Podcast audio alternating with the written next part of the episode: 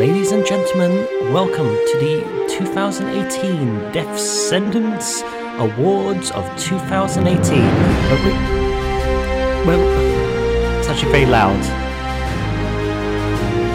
It's a bit, bit too loud, actually. Okay, I, uh, everyone can, uh, no one can hear my voice it's much too loud.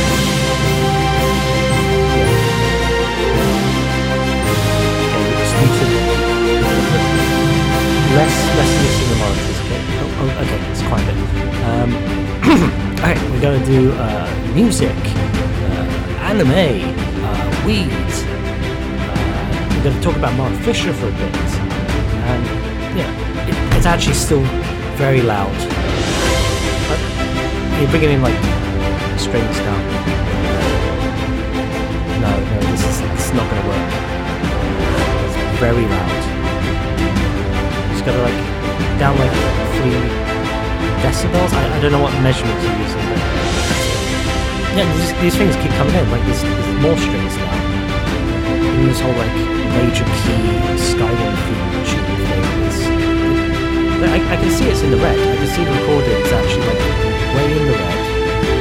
Like it needs to be yellow. Green is why it's green. That's why you have green. Red is there to say don't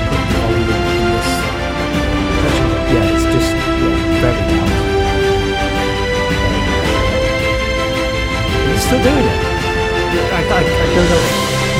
It's getting worse actually. It's quiet now. Um, we're going to talk about Mark Fisher for a bit, then do awards. Did you want to like to talk a bit about uh, what you had to say about Mark Fisher, or did you want to leave that? Yeah. I, I, I can, I can do a quick stinger on that. Thankfully, Okay. it's not. Um, it would have been better to have this stuff uh, said during the conversation because then Yeah, there'd be yeah, some, you know. Sorry about that. But it, it, it, was, it was an issue on my end. You don't have to apologize. Um, gotta love how technology just decides sometimes you're not going to do something, and that's fine. That's also been a that's going to be an increasingly uh, common tale in the future, where uh, where our post Sesta and Fosta uh, internet is going to just say like, yeah, no, you just can't do that anymore. You're like, Yeah. oh, okay, Yeah, Oh. like uh, you know, it's full of kid stories where you just your, your toaster decides it hates you. And yeah. You will not have toast today. Or your door won't open. It's, it's no You're longer trapped a door. in the toilet a, now. Yeah, that's You're fine. like, oh, but- good. So, um, the thing that I think comes clear with his writing, because it's um, it's it's odd reading him because he he has a reputation that precedes him pretty thoroughly, especially in the modern left. Mhm. Um, Thank you, Vampire and when- Castle. and when you when you actually read him, one he's a lot more readable than he sounds. He sounds like he's going to be very intellectually intimidating, and it's not that he doesn't have a lot of substance there, but it he's a much better and breathable writer than he sometimes gets credit for. Yeah, like right. his K-punk took off because people could read it and get what he was saying, even when he was talking about some really fine-grained philosophical stuff, fine-grained political stuff. Like he, he made it very approachable Mm, yeah. without sacrificing too much detail. Yeah, and that's partly because of his back. Well, his growing up um, reading most of the stuff he read in like the NME or like the Yeah. big musical papers at the time, Melody Maker. That's Yeah, he was just uh, a remarkably well trained writer and um, picked up a lot of stuff from from pop media, which is why he, he returned to it a lot as something worthy of critique. Um, because anyone who like picks up stuff from it will be like, well, I have to give you know credit where credit's due. Can't pretend that I'm I'm the brain genius out of nothing. Mhm. Um, but I think a lot of times, uh, as a result of him being one of the most easily readable and accessible sort of modern intellectuals of that type, which is a cast that many try to uh, access, uh, normally to very bad results. Um, because you, you can tell pretty clearly from his writing that he wasn't so much trying to be a public intellectual as he was thinking out loud and people finding value in those thoughts, Hmm. which Yeah. is much more sincere and different from, I don't know, the Bari Weisses of the world where it's um and you know it, it, everyone who listens to this has a twitter almost certainly so you know the types where they're like they terminally post but without any self-awareness that they are in fact posting. Um Hmm. Yeah, the people And- who get uh, their entire replies filled with various dril tweets. Yes. And can't reconnect those to what they said because what they said was obviously genius, and they're, you know, they they know the value of centrism, even though all the bearded Bernie Bros would never understand. and so they're actually being harassed by being told that they're they're just being real dumb as Hmm. opposed to being informed politely that they're being real dumb and should dial it down um so as a result of this sometimes i think we overlook one of the big one of the big projects of mark fisher's work and this is what he was attempting to do with uh, the vampire castle essay but appears elsewhere. Um, acid communism is another example of him attempting to do it is looking at the very serious organizational structural problem of contemporary leftism, where it's not bad that we have this plurality of desires for the shape of leftism and plurality of um, interests and goals uh, from, you know, uh, racial elements of the left obviously have interest in racial justice, and that's totally fine and good, and he doesn't really invalidate that.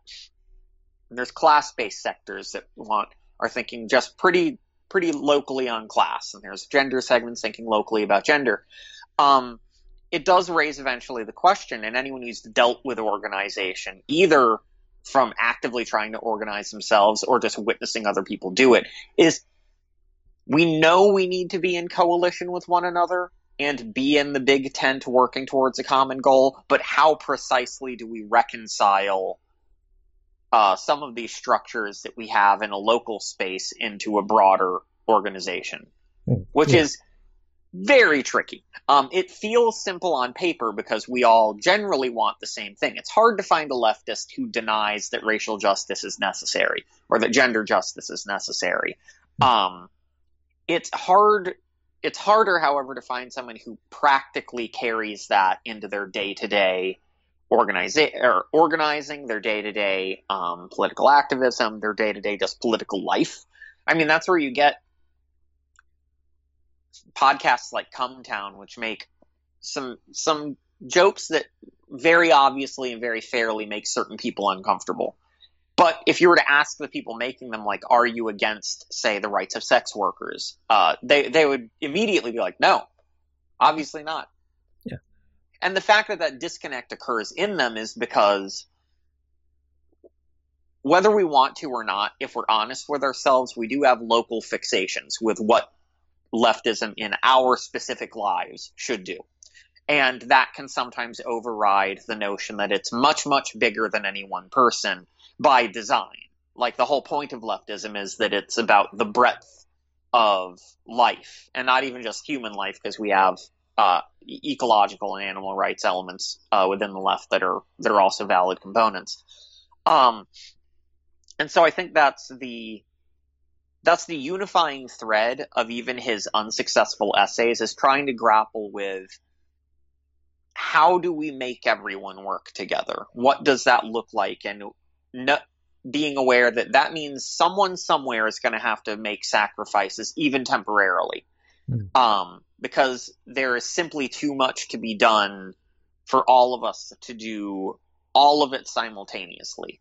And to the credit of of his work, I think he's quite open to the idea that one, he can be wrong about who needs to pause.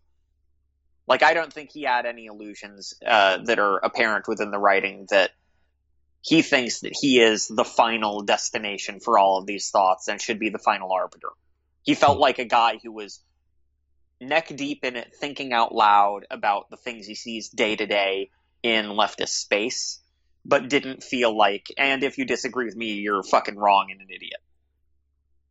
Um, which is where I think Nagle's response about, you know, like blue haired Tumblr girls are the thing that caused his death, uh, is just super fucking asinine. Because one, I don't think he would agree with that at all.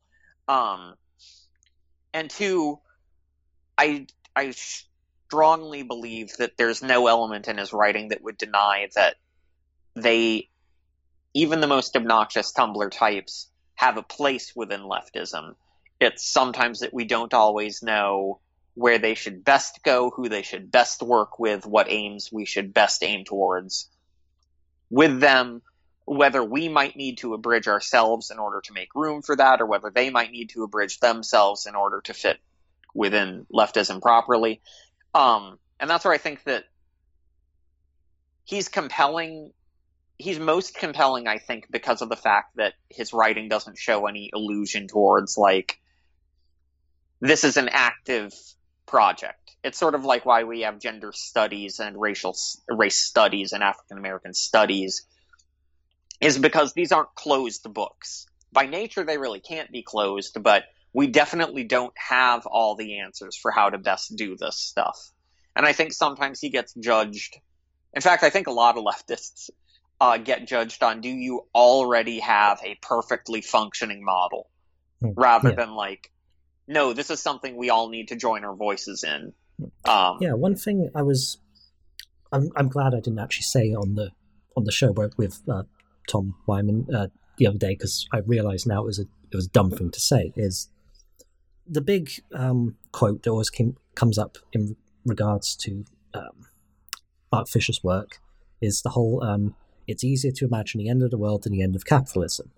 And yeah. I was going to say, well, Mark Fisher never imagined what a post-capitalist world would look like, or what's uh, really beyond much at all. But then, yeah, you like you said, it's it's not his place or really anyone's to imagine that world until you know because it's going to be built on a series of compromises between different interest groups and including bluehead tumblr girls yeah um, and that, I, I think the um that's where we get sometimes the uh, one thing that I strongly agree with with elements of um, with elements of leftist thought, and I hesitate to say Marxist thought because I think actually Marx and Lenin can be um, can be victims of this thing that I'm about to say, which is um, a general desire to avoid utopianism. Because I think while utopianism can be a very strong selling point, I don't think it's actually practically very useful, and I think sometimes it can be more destructive than than helpful because it dissuades us from grappling with like okay yeah but what do we need right here right now? Like we can imagine and it, it's worthwhile to suppose these things and try to build towards them. We should have a vision of the future as opposed to just acting blindly moment to moment. But it can obscure sometimes like who needs aid right now and what can we do to provide that aid or that political structure to defend certain groups um, that, and likewise, it's the kind of thing. Hope is a a tricky thing to start playing with as the root for any kind of movement because the second something comes up to strongly dissuade hope, you can have people start quitting. Hmm. And leftism has always been an uphill battle.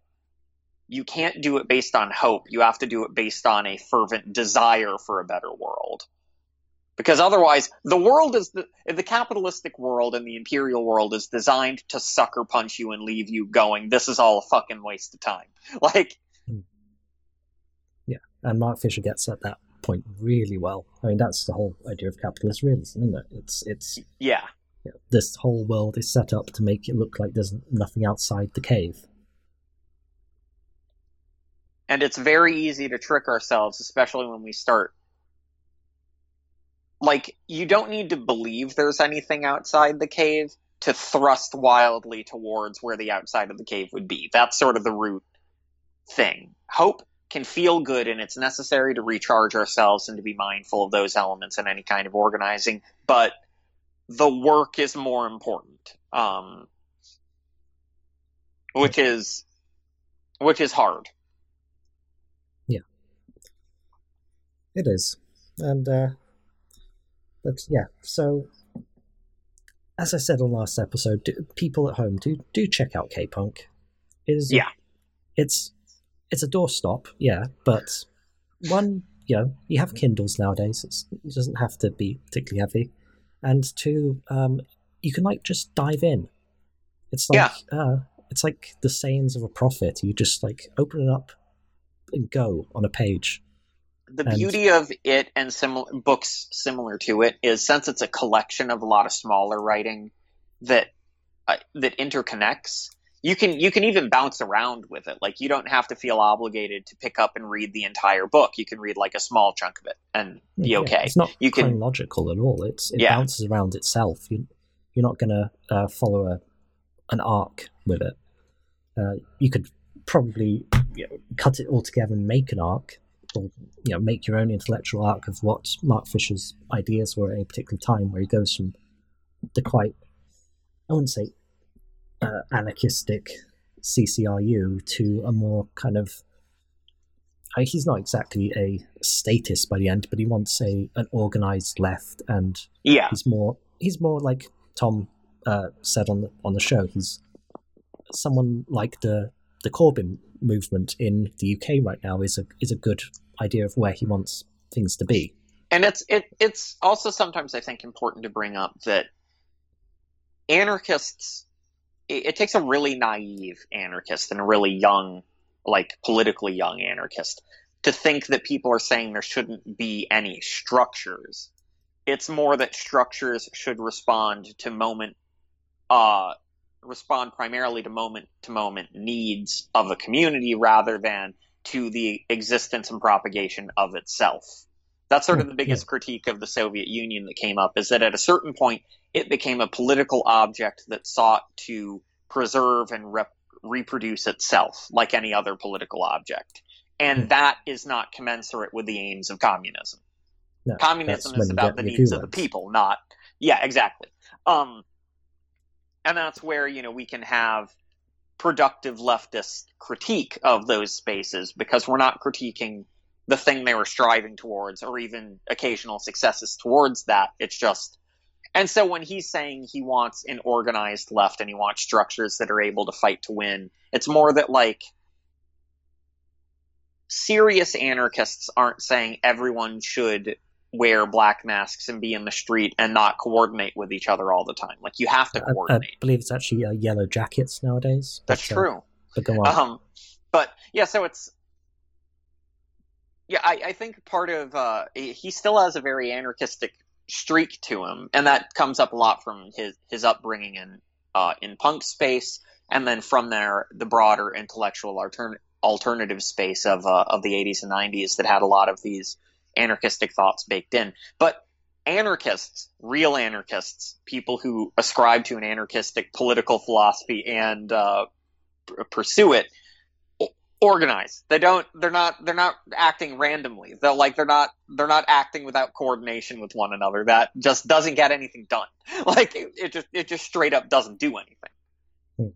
Yeah, I, I um have to plug another show right now because I, I was on um uh Black Banner Magic, which is a, a show part that's aligned with um the Revolutionary Left Radio podcast in Now Network, and we me and uh, Nestor, the host, had a big long chat about um that kind of uh, the tension between organizing and I guess egoism and um, think books like The Coming Insurrection and uh, stuff of that nature. It was uh, so go and check that out because I'll be up, up online fairly soon.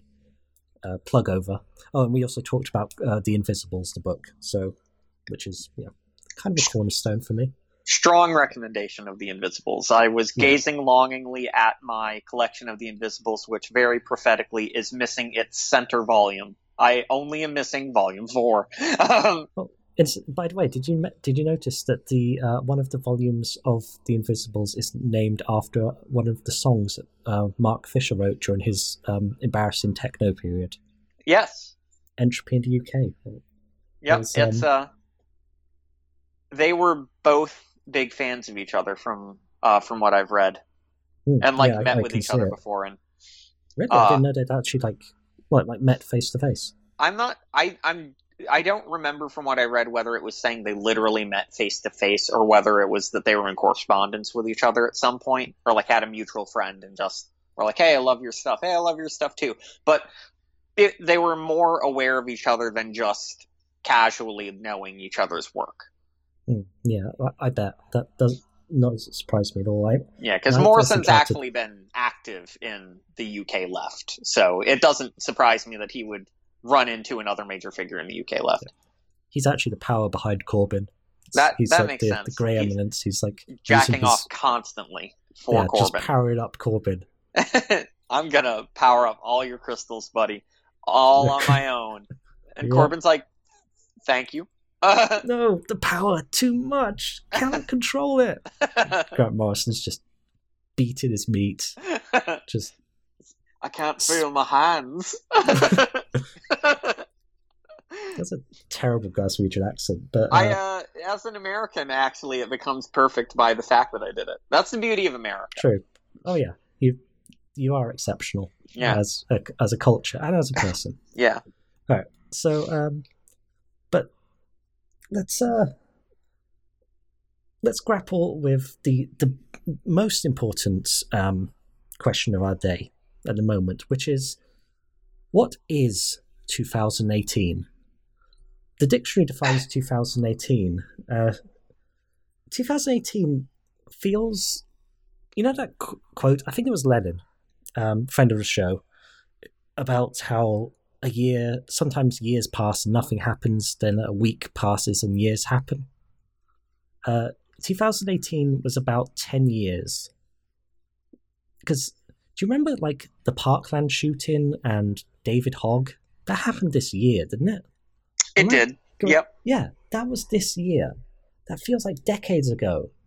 I feel like I, I'm gonna like open up BuzzFeed one day and there'll be like a. Do you remember David Hogg? This is him now. He's like huge and is, has got like five kids and.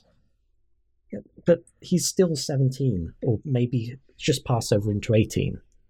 It's That, yeah, it's it's a really cliche quote, but the fact that we had an Olympics this year, oh god, we. like you know, what what's even happening?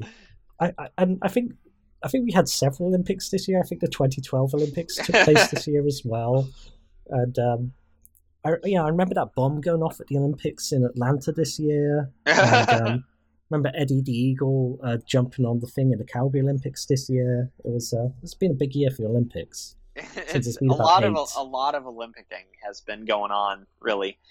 Yeah, it's um. I think the shortest way to describe 2018 would be bad. Uh, yeah, yeah, bad. There we go. That's Yeah, it. That's 2018.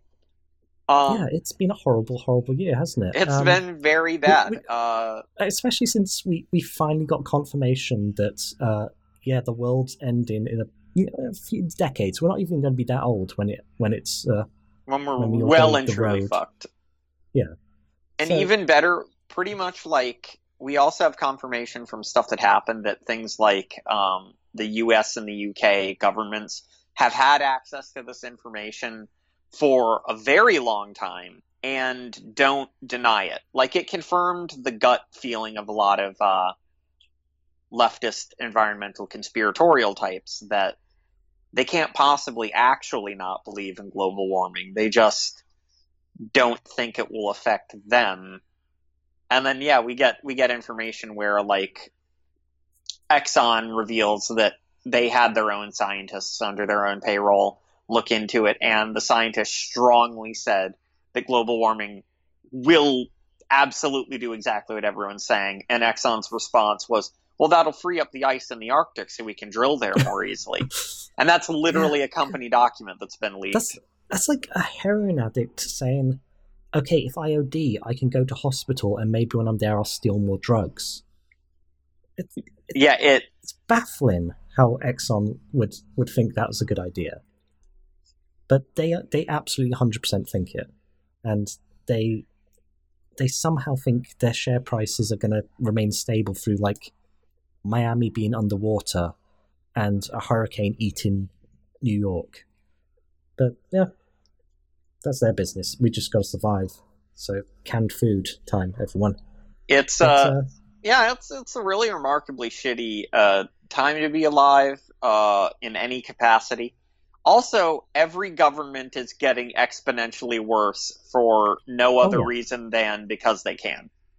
Hmm, yeah, and even the aforementioned Corbyn thing in in here and the the Bernie Ocasio Cortez thing over there, uh, it doesn't seem like it seems like even though the majority of people in this country would like lick the pavement beneath Jeremy Corbyn's feet right now just to have him get into number ten, uh, it doesn't seem like it's ever going to happen because this series of like idiotic and strange and weird blunders that the the people who run this country, who aren't even like Machiavellian geniuses, they're just idiots. They're stupid but strong. It's like you don't to break a house. You don't need a genius saboteur. You need a really big wrecking ball, and that's a that's what they, don't are. They're not. that. They've got they've got like a single hammer, and they've just like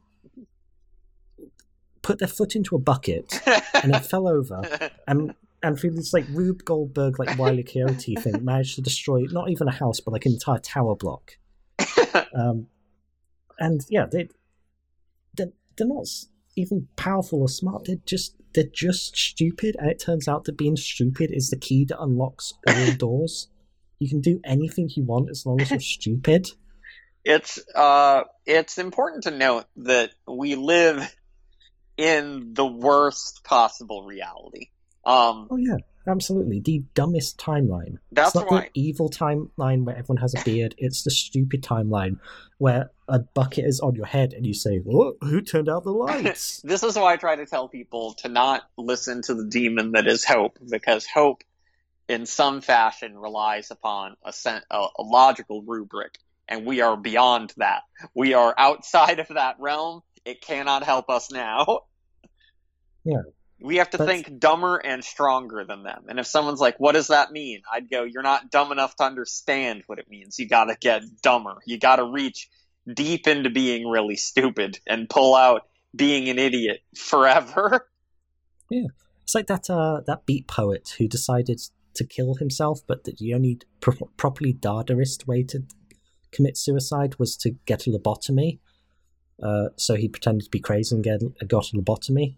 We need to all just get a lobotomy till we're dumb enough to to we're even stupider than the really stupid people, and then we can pull the elitist card on like Paul Joseph Watson or Tommy Robinson or I'm being very UK centric, but they're all very stupid people. But um, you know what? let- Let's talk about the best things of 2018, because um, A worst of Aside- 2018 literally would be a podcast of its own that could have weekly episodes and never run out of material.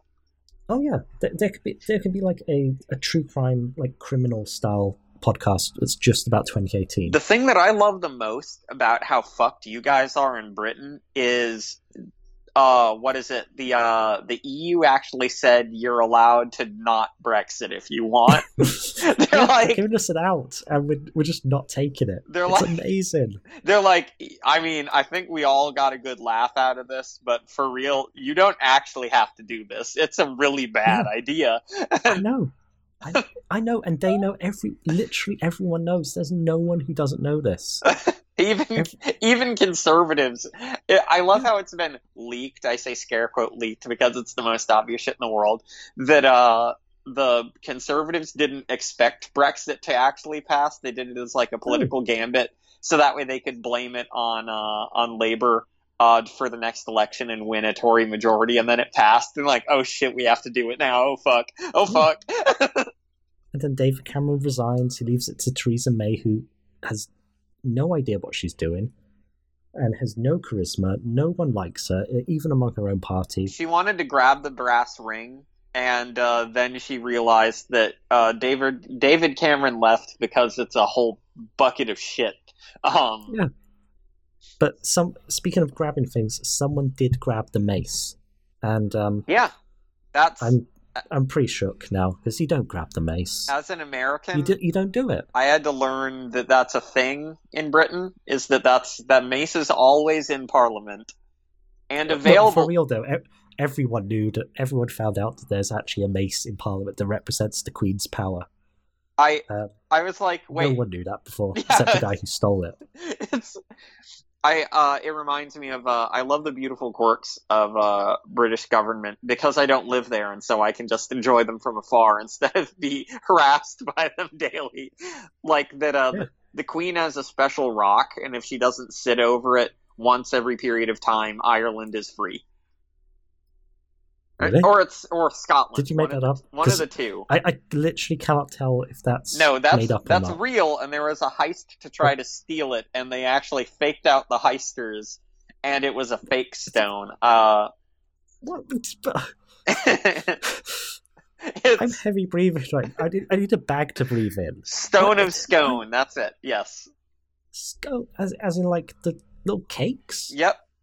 Uh, Also known as the Stone of Destiny. Um, historically, the artifact was kept at the now ruined Scone Abbey in Scone near Perth, Scotland. But as an American, I will call it stone. Uh, called Jacob's Pillow Stone or the Tanist Stone. Um, this this is just absurd. It, every day I learn my country's even more stupid than it was. yesterday. I learned about the mace, and today I've learned about the scone stone. It was it was stolen from Scotland and represents Scottish power, and the fact that uh, it was stolen by Edward the First, which checks out, and the the fact that English people are uh, coronated over it uh, is uh, what gives them power over the Kingdom of Scotland. No, it doesn't. Yeah, I know, I know that, and you know that, but your Everyone country doesn't know Ugh. The country's the absolute worst. Um, Okay, they made. we're gonna do this. We're, they we're- they made oh, a no, there's even more stupid. they made a special slot in the coronation chair just so you for can the fuck it. So someone can fuck it, so, right? It's no, it's it's a slot in the front of the chair to put the stone inside because otherwise you would have you wouldn't be coronated on the stone. They did this. They did this to make sure that you can sit on the stone. The chair is called King Edward's chair. Um, Ugh. And that's It's, like the like ludicrous um, and absolutely counterintuitive puzzles you have to do in Dark Souls to get through to certain areas. Except we're doing it with like countries. apparently at one point um, when the kingdom of scotland was still independent england agreed to return the captured stone in 1328 and your country being full of dullards rioted because they were so angry about this and blocked entry to westminster abbey thus prohibiting movement of the stone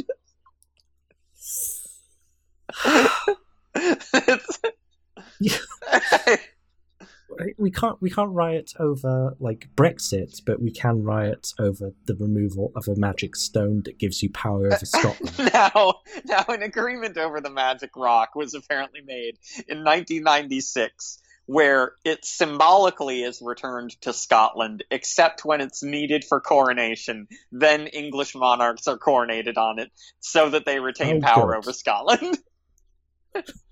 Excellent. That's I'm, I'm glad we've sorted the magic stone issue out you, you live in the stupidest country. Like, like we have an idiot that's president, but this feels like that feels like a normal problem. Like, just a fucking Yeah, moron can do whatever he wants. We don't have insane Lord of the Rings shit as part of the government process. No, you don't. Although you do have uh, not gold fringes on your flags, which means they're Admiralty flags, which means you don't have to obey any laws. That's true. I read. That's true. There. So, um, yeah. Let's okay. What was the best book that was released this year, according to you? um, Ostensibly, this is a books podcast. We've spent the last thirty-two minutes a little off track, but we're going to get back on track. We've got to um, decide the best book of 2018 that was read.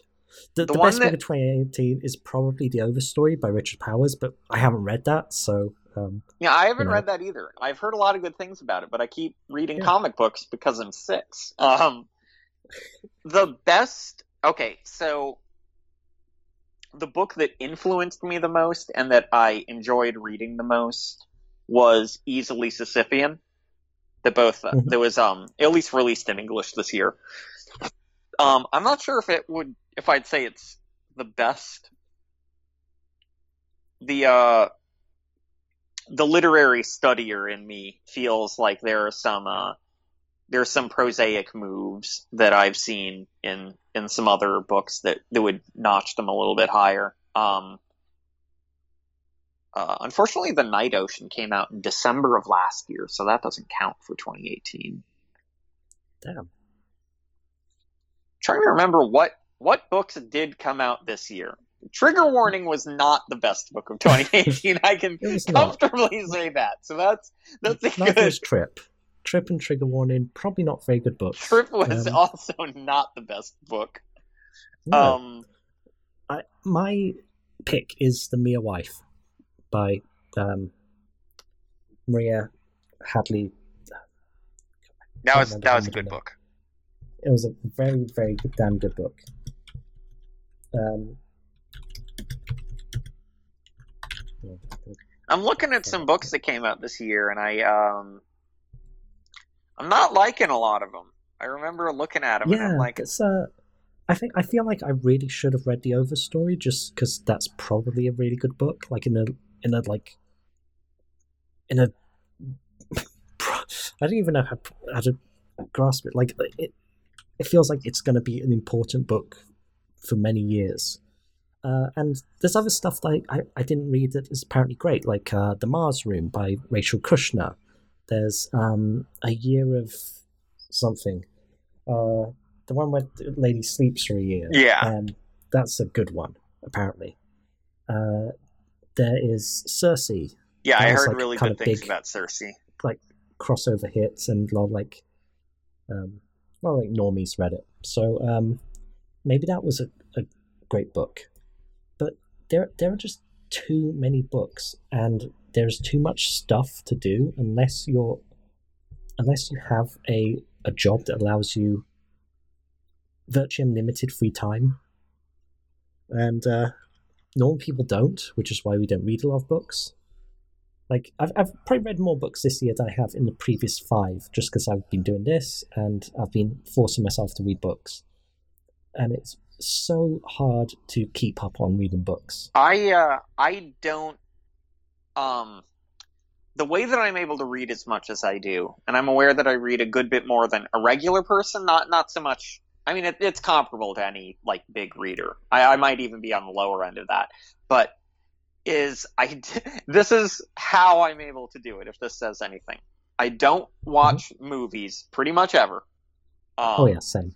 eh, like ever at all. Not on Netflix, not in theaters. I don't. I just, I just don't. Um, people are like, "Hey, did you see the new film?" And I'm like, "Nope." And they're like, "You didn't let me." And I'm like, "I didn't see it." Um, Yeah, I've seen two films this year: uh, Infinity War and Sorry to Bother You. I don't. That's and that's it. I don't really watch TV. I'll watch some anime sometimes. Yeah, just a standard eight hours of anime per day. Like I gotta Yes. get my JoJo. I gotta get. I gotta get my JoJo injections. I gotta see how the ghosts. Currently, they're doing crime in Italy.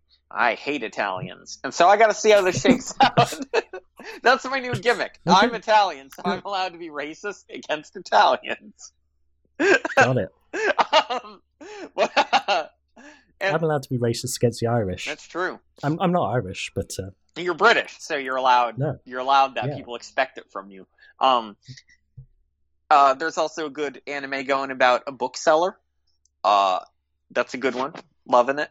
is Um, that the the skeleton? yeah, Yeah, I've heard that is good. it's actually really good. Yeah. Um, but yeah, and then also I don't. The other big cultural affectation is I don't really listen to podcasts. I'll listen to bits and pieces of them.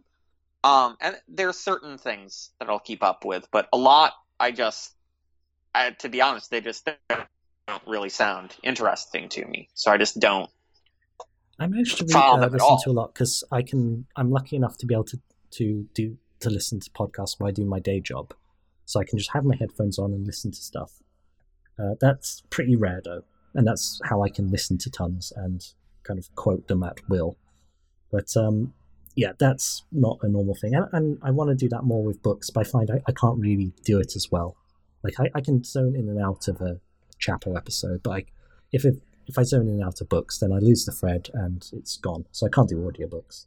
But uh, if we're speaking of anime, uh, I think uh, we need to acknowledge the greatest anime of the year, and that is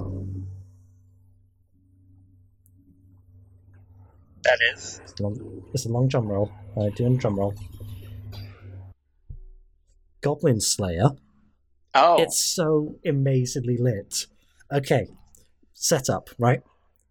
It's it's a fantasy kingdom, but it's uh like Dungeons and Dragons. It's it's like uh meta text. There's like loads of fourth wall breaking where you realize you're actually just watching a game of Dungeons and Dragons being played. And there's this one guy called the Goblin Slayer.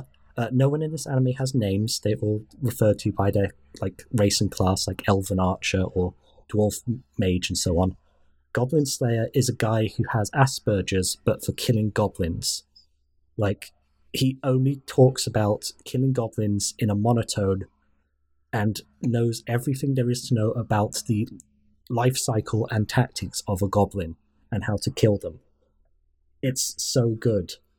It's it's basically a police procedural uh, on the kind of the, the wire end of the spectrum where it's super authentic, except it's authentic about the murder of the genocide of goblins.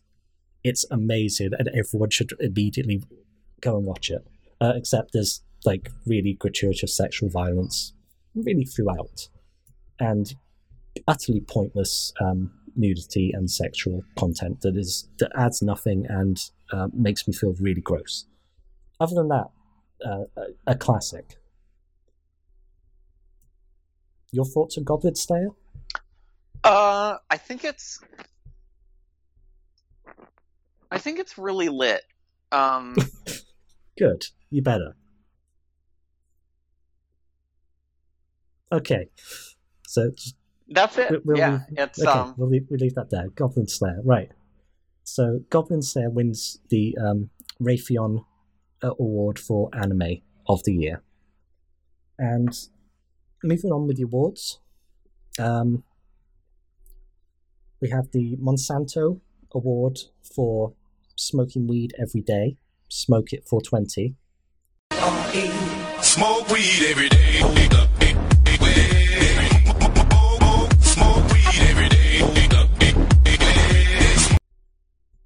And the nominations are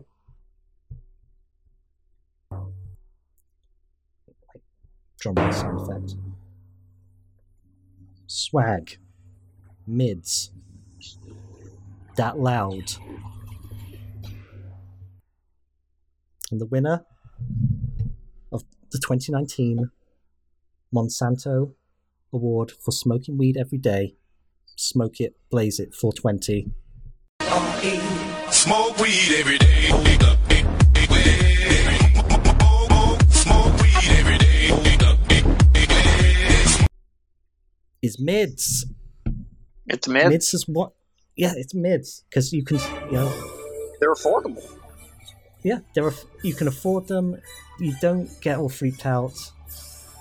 Uh, you can smoke them like just with friends. You can play guitar. You know, mids are an afford uh, superior alternative to the the frankly over um, over hybridized and much too strong in terms of THC load that you find in what would be referred to as that loud. Uh, so yeah, mids goes away with the award this year. Well done to mids, and we're actually at the forty second minute of this podcast, so it's like a four twenty thing. I thought, yeah, people appreciate that. So mids has won this this year, but uh, also music. Like we need to talk about like which band is the best because that's one of the most important things you can possibly do online. It's it's been an insanely stacked year when it comes to music. Like almost every week has had like four to five like really solid records. That that I've Yeah, but- listened to, and that's like that's a lot to just get around to listening to of new music every week. I'm certain I've Mm, missed yeah. some.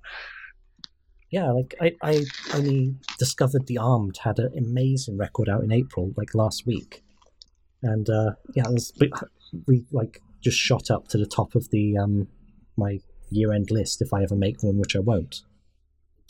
But um, so okay, so some great records come have come out this year. Um, the Body, they've released like four or five, but um, I fought against it by Can't Stay Longer. Incredible, incredible. record. Yeah, Probably and their best one yet. yeah, and it's pro and it's probably closer to electronica than it is to metal, but it's yeah, it is a really great record by a really great band. Um, Tomb Mold, they uh, I think put out a record and an EP, but Manor of Infinite Forms was Probably really, the best incredible. death metal record that came out this year. In my closely followed. Yeah, I, I'd say so too, but very closely followed by that um, Outer Heaven record. yes, So I really like that. That was, it sounded really different from a lot of stuff out there, while still being like still pulling off really great death metal.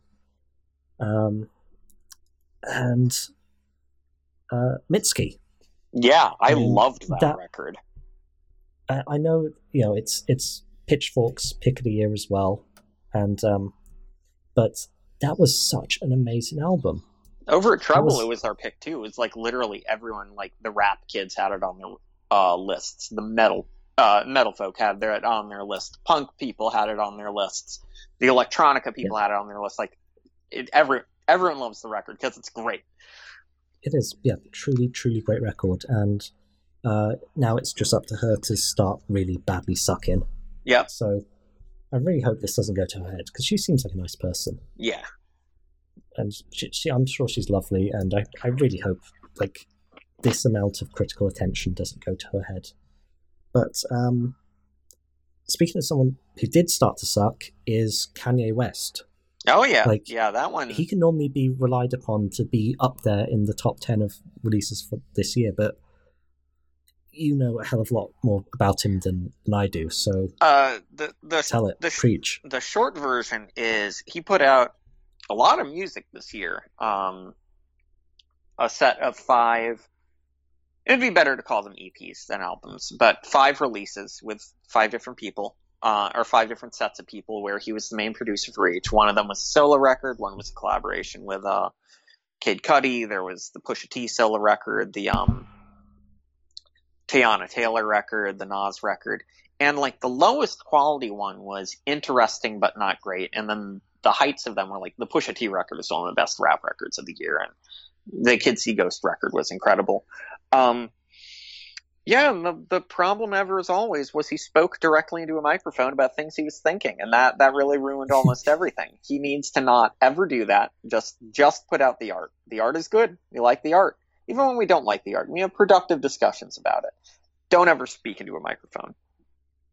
Yeah wasn't there like a whole bit about him like killing kim kardashian on one of them or some I some d- nonsense about that or, I don't think that happened. I don't recall that at all. But it I mean, just he it hasn't was, actually killed kim kardashian I, sh- I should clarify that but uh, it was just he, uh, like a a remarkably botched um, rollout of of nearly everything, where he just starts opening his mouth about.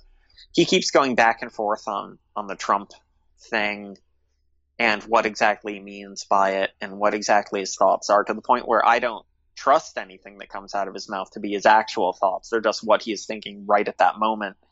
Um, but also he's bad at the internal filter that allows him to uh, to process like is this a great idea Hmm. Yeah, and his internal filter in his previous stuff was not was his best part. He would like come up with insane ideas, but they would be great, like sampling UK subs on a rap record, and you know, just almost up till um, my beautiful dark twisted fantasy. You know, he was doing in crazy, crazy stuff, but it was working. And now his filter is just out of whack. And he's, yeah, especially when it comes to politics, which has been like, The only thing he wants to talk about for some Yeah. reason, even though it's the thing he knows least about.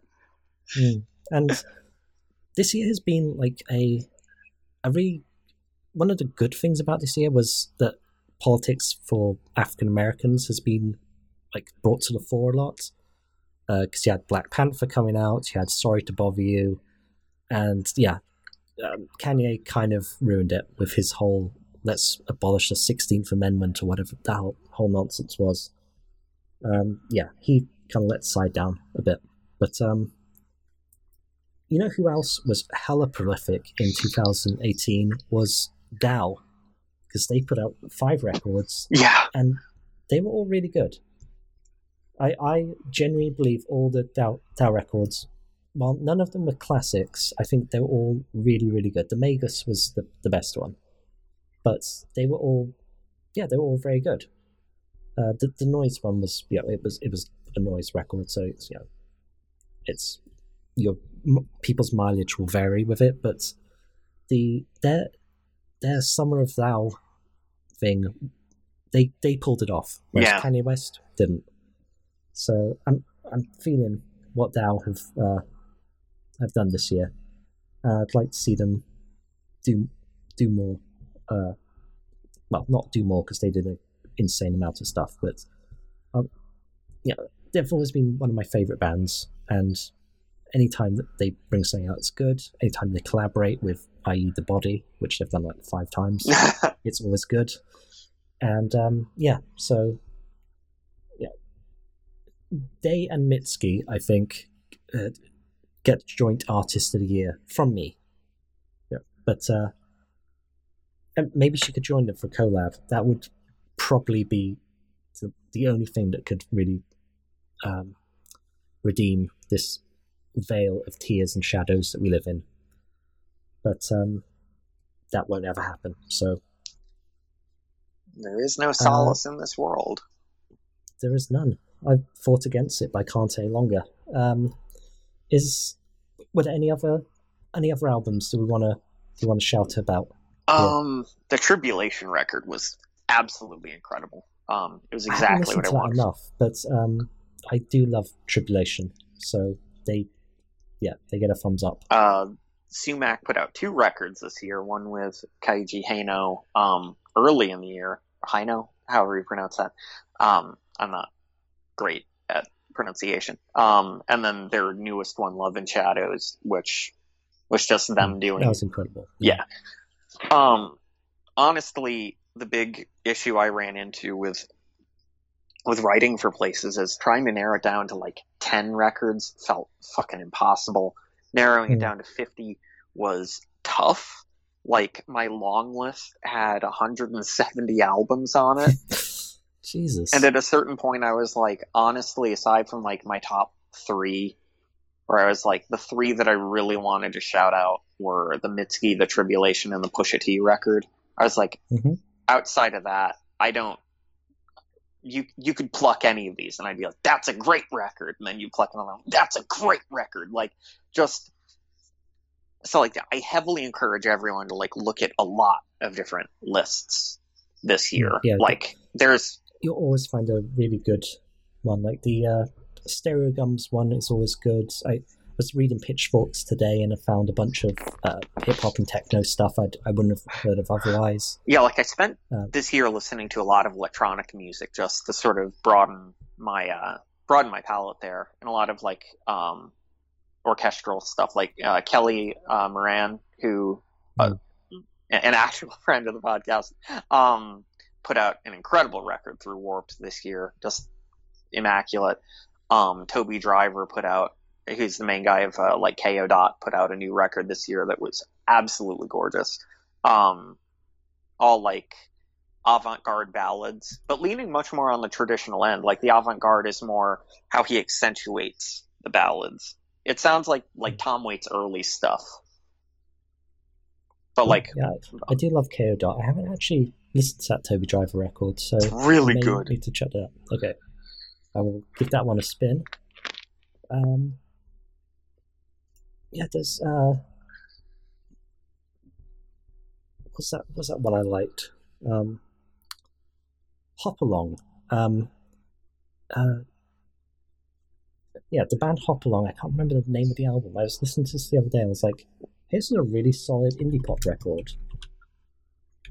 And it's it's not normally the kind of stuff I'd like because normally that can get a bit twee. But uh, yeah, Hop Along s- uh, were really good. It's a Bark Your Head Off Dog. That was actually a really nice album.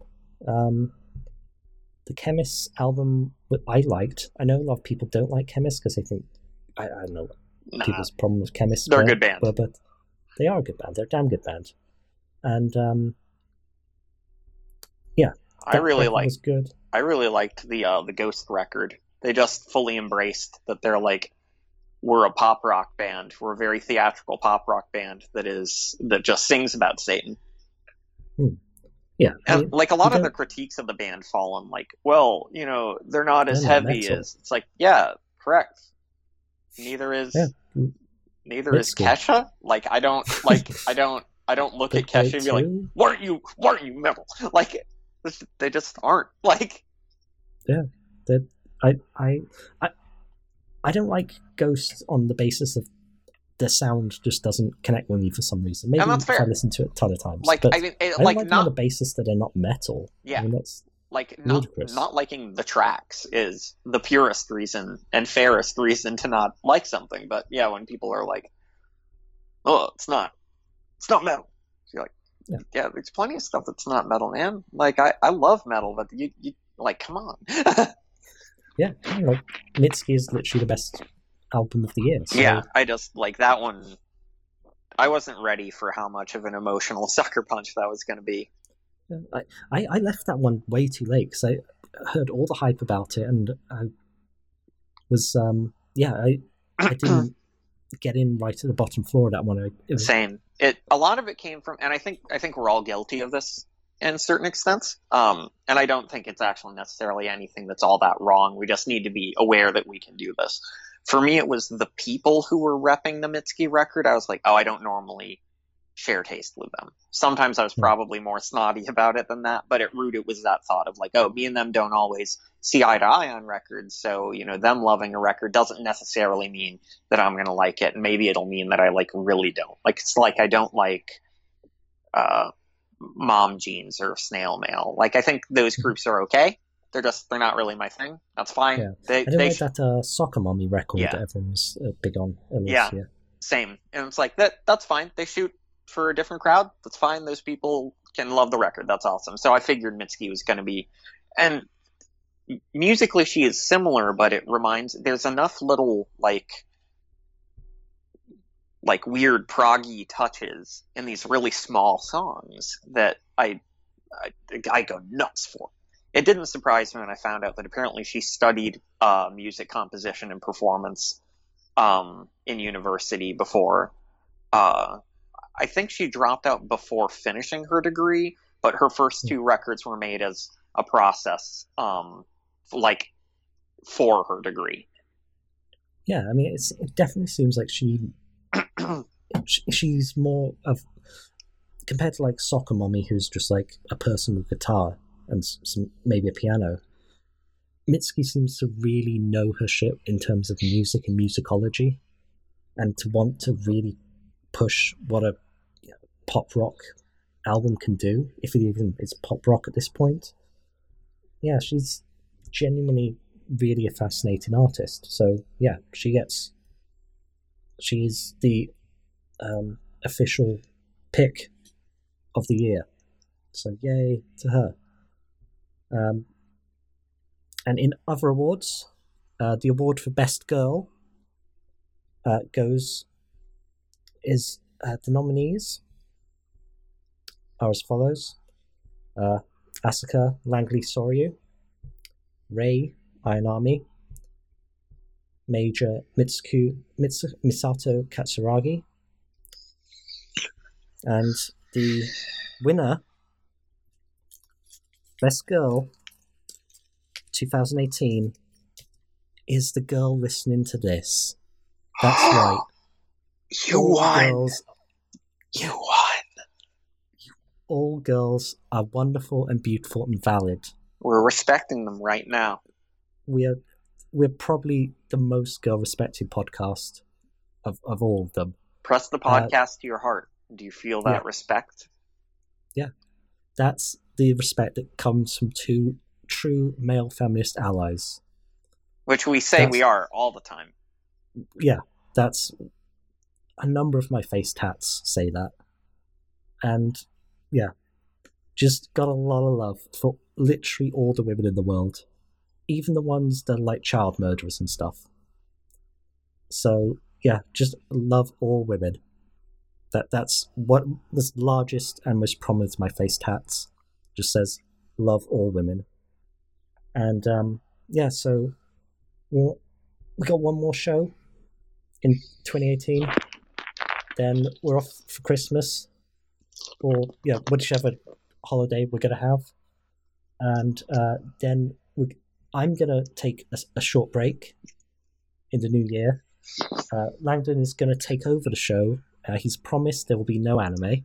I would never do that. I, it's a foundational stone of the show is that that that exists between me and Gareth. These arguments, these discussions, but that it it the combat must be settled before any forward Mhm. progress can be made. Yeah, steel sharpens steel. You know? Exactly. We can't just like let normies into the huge complexity of our anime opinions. Uh, we need to spar intellectually through anime. And Uh, only the to- greatest genius will live and thus dominate psychically and intellectually for all of time. Yeah, I, I, I always saying that. Aren't I always saying that? I, like, I, I keep saying that over and over. So yeah, we'll. I'll be, I'll be out for January. Then I'm coming back, coming back strong, vivified. Uh, by no P January. I'm just gonna hold it in all of January. It's and um, it's important to not let any leak out. no, Those are your yellow humors, and if you imbalance them, you will become weak. Uh, yeah, I'll, I'll be screaming a lot because my bladder will, you know, it'll be the size of like a grapefruit, and I'll just be in constant pain. So obviously, I can podcast in that condition, but I will have mastered myself. And um, yeah, uh, next week we've got an awesome guest coming up. Uh, not going to plug it just in case he falls out at the last minute, but uh, really awesome guest. And we're going to be talking about an incredible book that wasn't released this year at all, but it's still incredible. So I'm gonna leave off here with not Mitski because uh, you know she's got a record company that could sue us, but You should just be listening to that record on your own anyway. If you need us, like man, go. Yeah. it, it's on Spotify. I mean, everyone has Spotify. Um, I'm gonna play "Sickly Heart of Sand" off the Body record because it sounds like the end of an incredible film, and it it sounds like the end of like a film where like Goblin Slayer and Optimus Prime and all the Evangelions are beating up um like that guy uh Mark Fields was it? That guy who like uh that Nazi who killed Heather Heyer? Yeah, it sounds like all of them are beating up that one guy. It's very triumphant and amazing and uh so we'll leave off with that with that song. Come back next week because we're going to be doing cowboy stuff. Uh see you next week